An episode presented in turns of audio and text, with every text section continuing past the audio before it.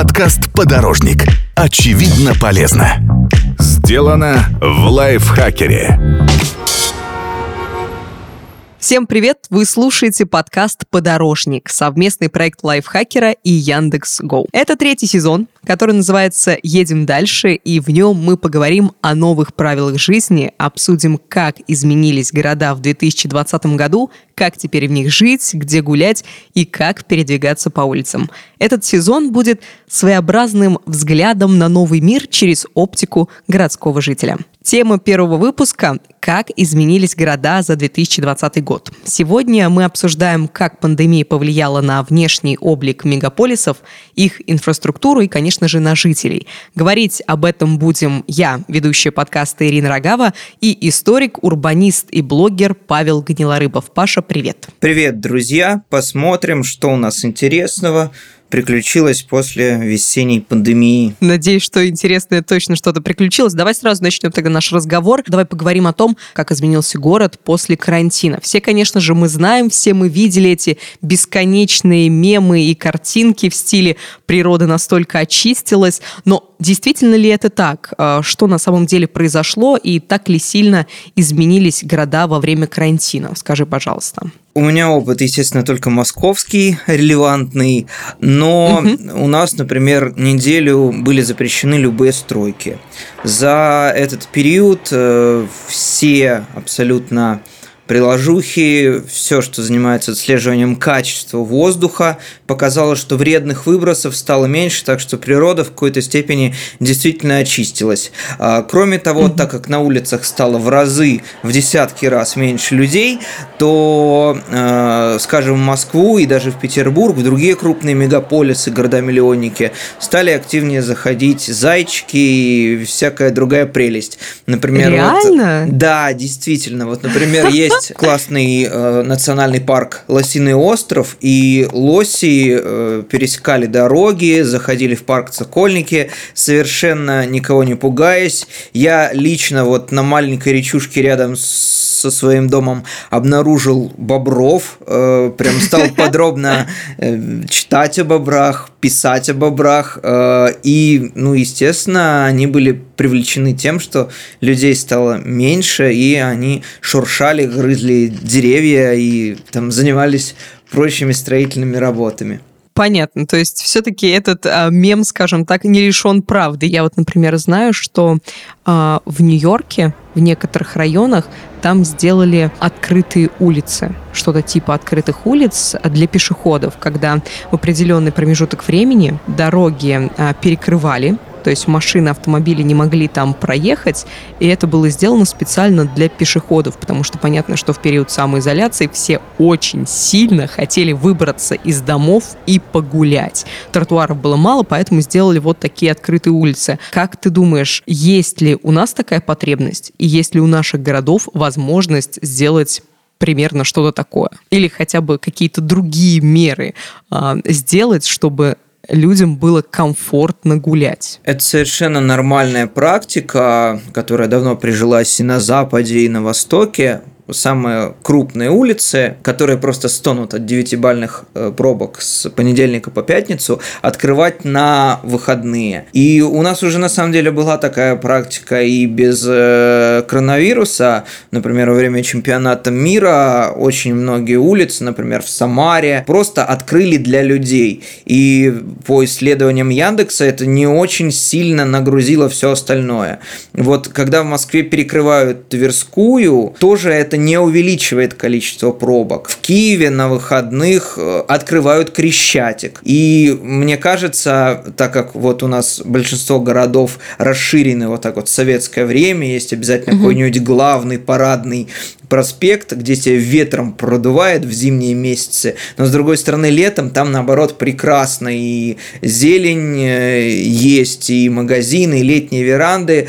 Э, мне кажется, мы вернемся к тому, чтобы эти улицы делать пешеходными на время, на каникулы или вот, например, на выходные. Э, опять же, как показывают исследования, это совершенно никак не влияет на пробки, либо влияет опосредованно минимальным образом Невский и Тверскую можно хоть завтра перекрывать и пускать туда людей. Главное, людей пускать, а не просто перекрывать.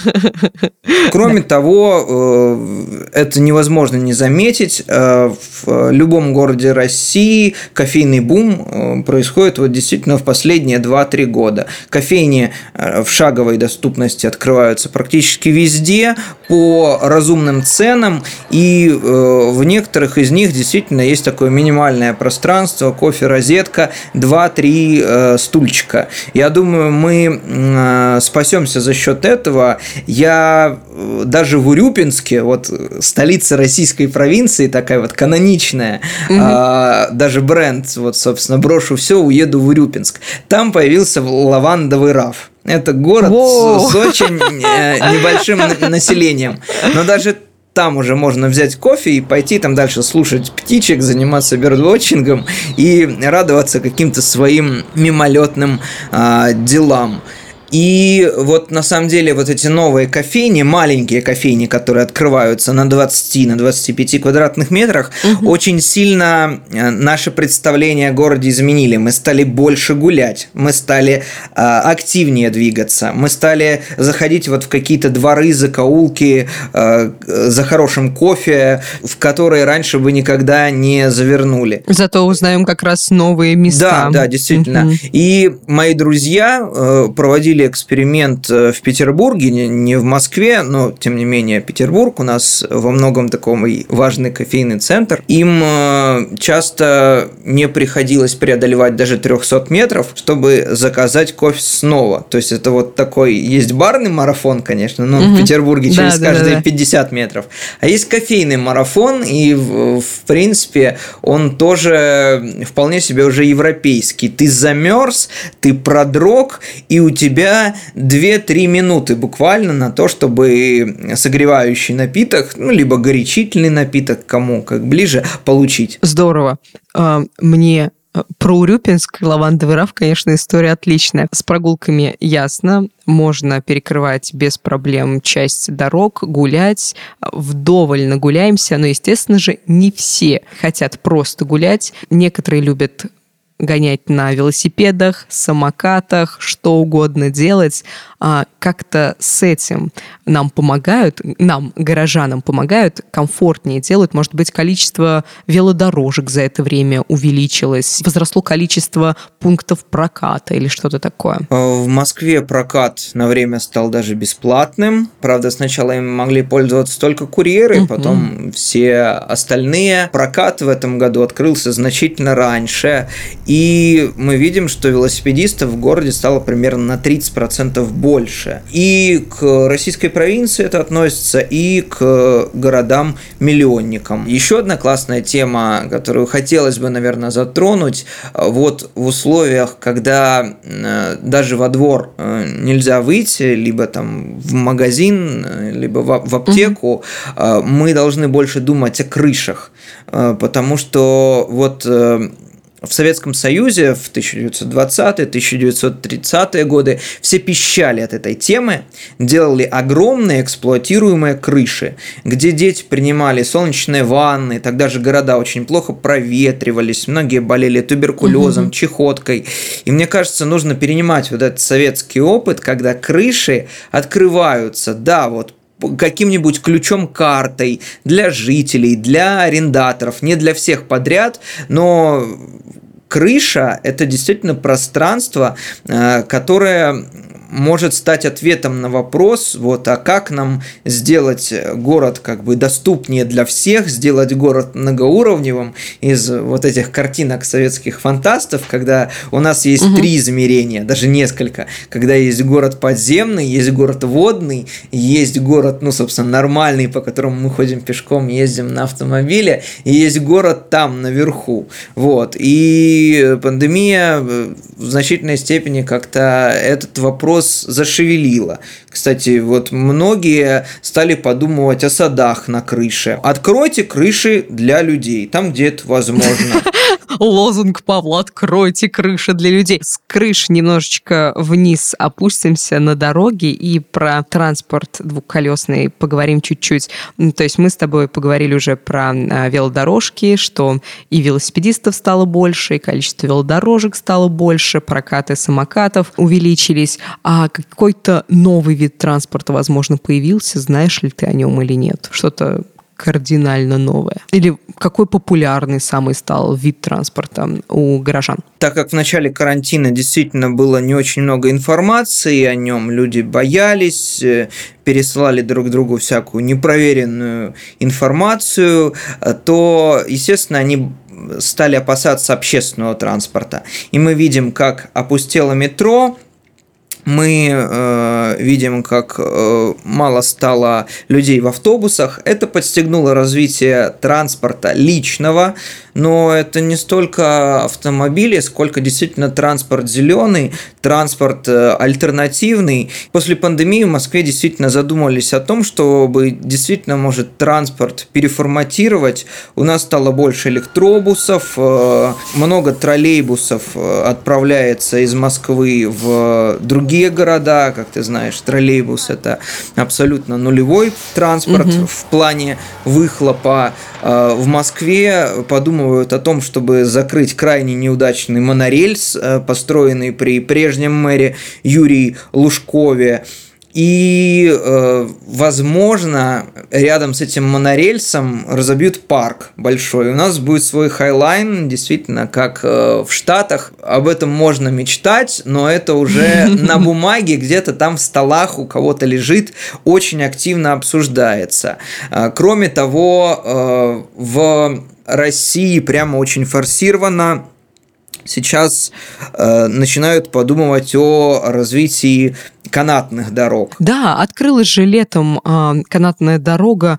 Правда, я сейчас, наверное, напутаю. По-моему, на Воробьевых горах она открылась какая-то супер большая. Да, вот она открылась и пользуется популярностью. До этого в России была только одна единственная пассажирская э, дорога э, в Нижнем Новгороде, когда можно угу. в соседний город Бор через Волгу переехать. Э, сейчас люди массово об этом задумались. И это действительно безопасно, потому что капсула дезинфицировать достаточно легко угу. и, опять же, соблюдать там и социальную дистанцию, и правила необходимые, там довольно легко. Это не автобус, в который влезает, утрамбовывается 120, э, там 150 человек.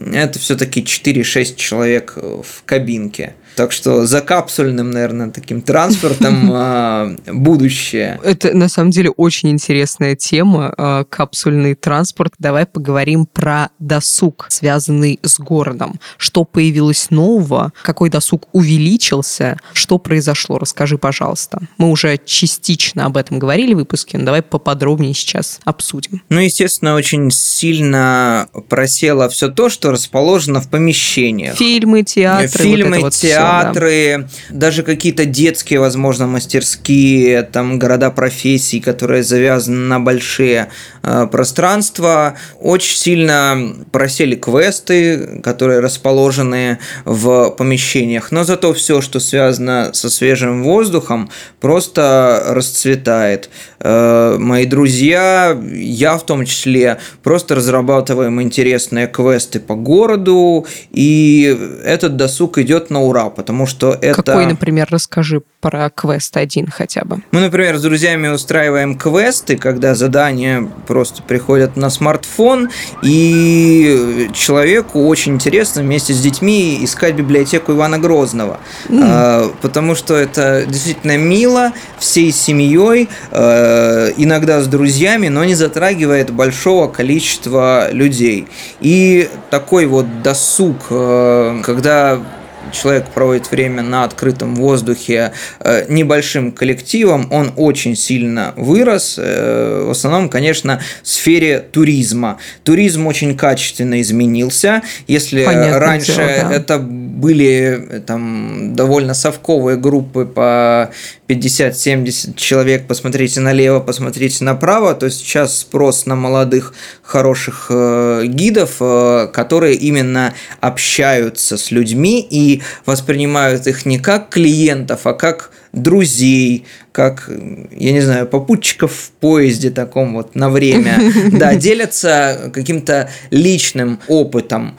И вообще, э, конечно, если говорить о досуге, люди, самые гулящие, непутевые Есенинского склада, вернулись в семьи, вспомнили, что есть э, такая штука, как связь поколений, что у нас зачастую э, мы иногда там не звоним маме, не вспоминаем, что есть дедушки, бабушки. Так что я заметил, что вот всплеск именно поколенческого досуга, когда дед еще вот может поворчать, вот, все новомодное такое в наше время, там трава была зеленее, небо голубее, но это действительно соединяет, это действительно развивает связи, развивает э, коммуникации и в коллективе, и в семье такого вот, знаешь, искреннего досуга, покатушек, э, походов на один день,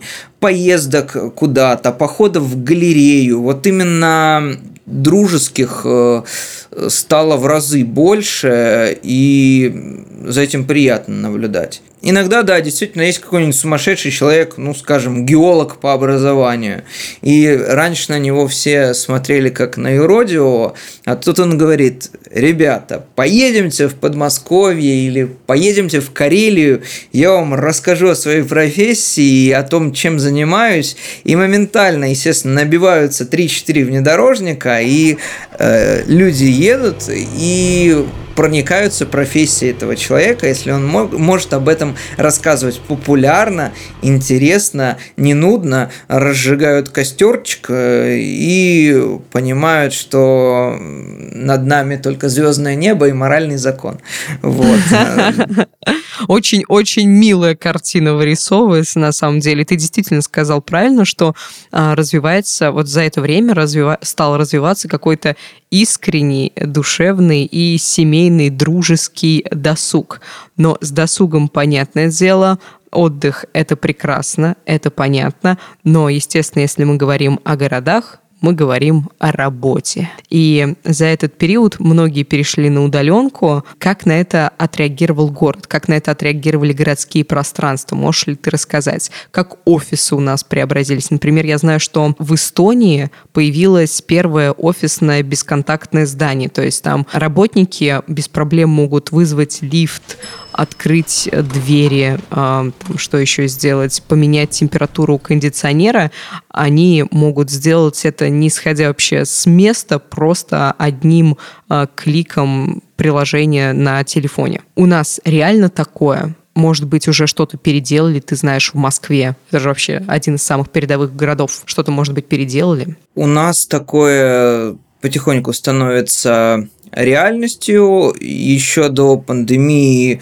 экологичные офисы, офисы-трансформеры, офисы, где ты э, не привязан жестко к своему месту, офисы open space, где ты можешь э, пространство зонировать как тебе угодно, они, в принципе, были в спросе, и этот спрос э, продолжается. А расскажи про офисы-трансформеры. Что это вообще? Как это выглядит? Офис э, трансформер – это пространство, где могут работать одновременно 200-300 человек. Но, во-первых, оно многоуровневое, ты можешь выбрать террасу, закуточек, ты можешь э, в PlayStation немножко поиграть, ты можешь на пуфике расположиться где-нибудь там возле балкончика, ты можешь э, выйти подышать свежим воздухом, потому что там на значительной высоте в 20-30 этажей уже как бы нас э, вредный город внизу не беспокоит. Ты можешь отдохнуть от этого шума.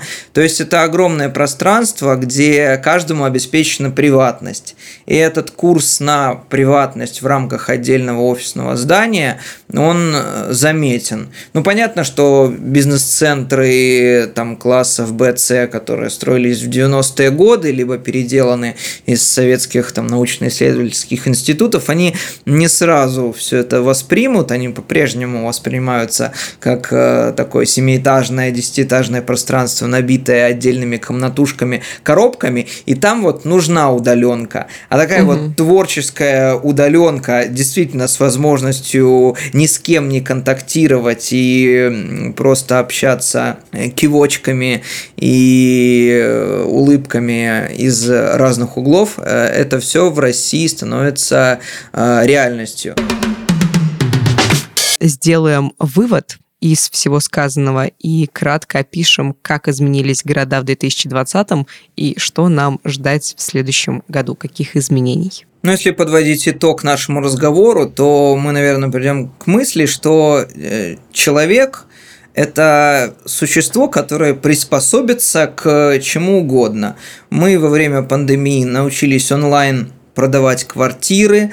Э, если говорить о транспорте, то э, в самом начале была небольшая боязнь транспорта общественного, но когда метрополитены, все автобусные службы показали, что они занимаются дезинфекцией, наладили хороший пиар, показывают, э, что им не все равно не плевать на своих клиентов, а люди вернулись в общественный транспорт. Новое развитие получили парковые зоны, даже самые заброшенные. Мы стали чаще в них гулять, и город как инструмент стал немного экологичнее и немного человечнее. Мы научились быть горожанами, потому что горожанин – это человек ответственный, это человек, э, который является пользователем определенных пространств, э, который знает, что у него есть ответственность перед собой, перед будущим, перед грызущей совестью,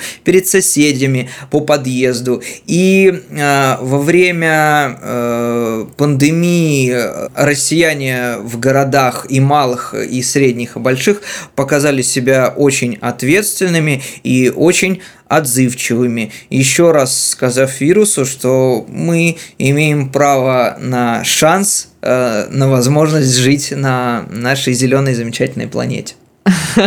Оптимистичное очень у нас завершение.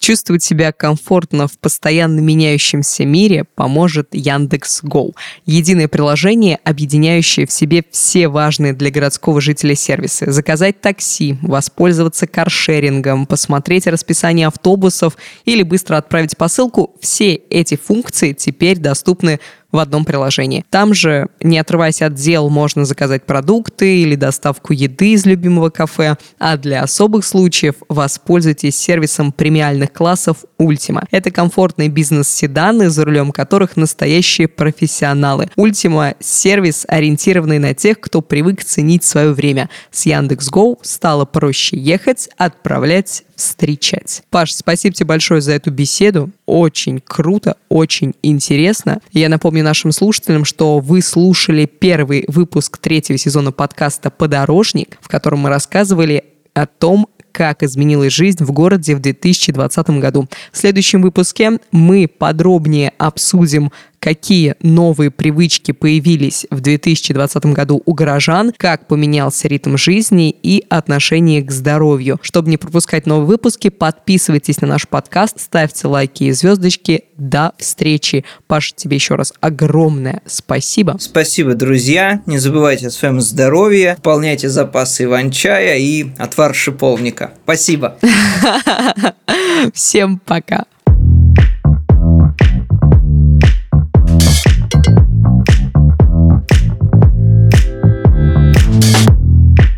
Подкаст «Подорожник». Очевидно полезно.